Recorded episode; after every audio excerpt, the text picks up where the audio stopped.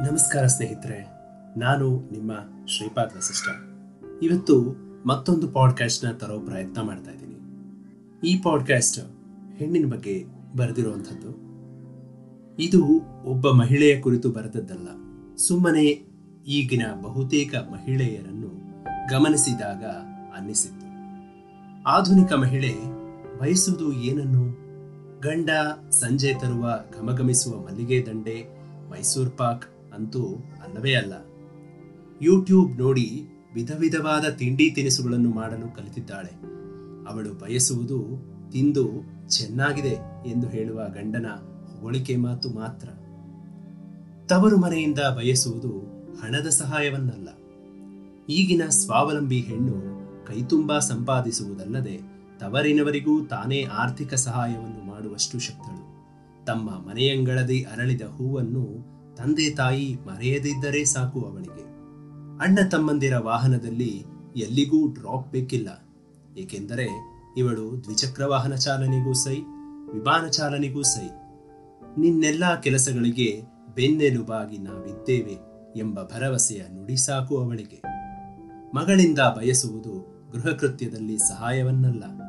ಆಧುನಿಕ ಯಂತ್ರಗಳ ಸಹಾಯದಿಂದ ಎಷ್ಟೆಲ್ಲಾ ಕೆಲಸಗಳನ್ನು ಒಬ್ಬಳೇ ನಿಭಾಯಿಸಬಲ್ಲಳು.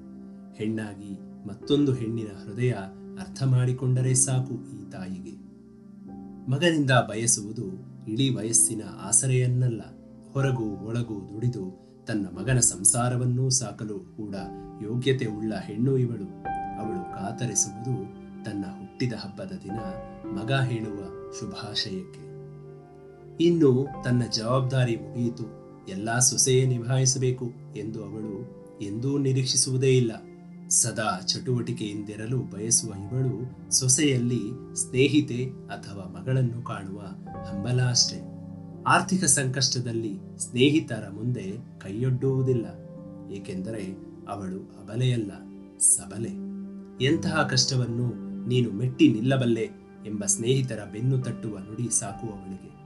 ಮಾನಸಿಕವಾಗಿ ಬಳಲಿ ಬೆಂಡಾದಾಗ ಮನಃಶಾಸ್ತ್ರಜ್ಞರ ಅವಶ್ಯಕತೆ ಇಲ್ಲ ಇವಳಿಗೆ. ಬಂಧು ಬಾಂಧವರೊಡನೆ ಆಪ್ತ ಸಮಾಲೋಚನೆ ನಡೆಸಿ ಎಲ್ಲರ ಮುಖದಲ್ಲಿ ನಗು ತರಿಸುವ ಚೈತನ್ಯದ ಚಿಲುಮೆ ಇವಳು. ಸುತ್ತಮುತ್ತಲಿನ ಜನರು ಮಾನಸಿಕವಾಗಿ ಕುಗ್ಗದೇ ಇರುವ ಹಾಗೆ ಇವಳೊಡನೆ ವ್ಯವಹರಿಸಿದರೆ ಸಾಕು. ಅತ್ತೆಯಿಂದ ತನಗೆ ಬರುವ ಒಡವೆಗಳ ಲೆಕ್ಕಾಚಾರ ಹಾಕುವುದಿಲ್ಲ ಈ ಜಾಣೆ. ತಾನುಟ್ಟು ನಲಿಯುವಾಗ ಅತ್ತೆಯ ಕಣ್ಣಲ್ಲಿ ಕಾಡುವ ಮೆಚ್ಚುಗೆಯ ಮಿಂಚು ಸಾಕು.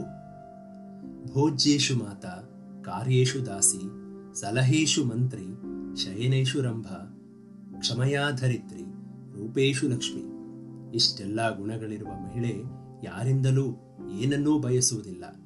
ಅವಳು ಬಯಸುವುದೆಲ್ಲ ಪ್ರೀತಿ, ವಿಶ್ವಾಸ, ಅಂತಃಕರಣ ತುಂಬಿದ ತನ್ನವರ ಸಾಂಗತ್ಯ ನಿರಂತರವಾಗಿರಲಿ ಎಂದು ಇದನ್ನ ಕೇಳಿಸಿಕೊಂಡಿದ್ದಕ್ಕೆ ತಮಗೆಲ್ಲ ಧನ್ಯವಾದಗಳು.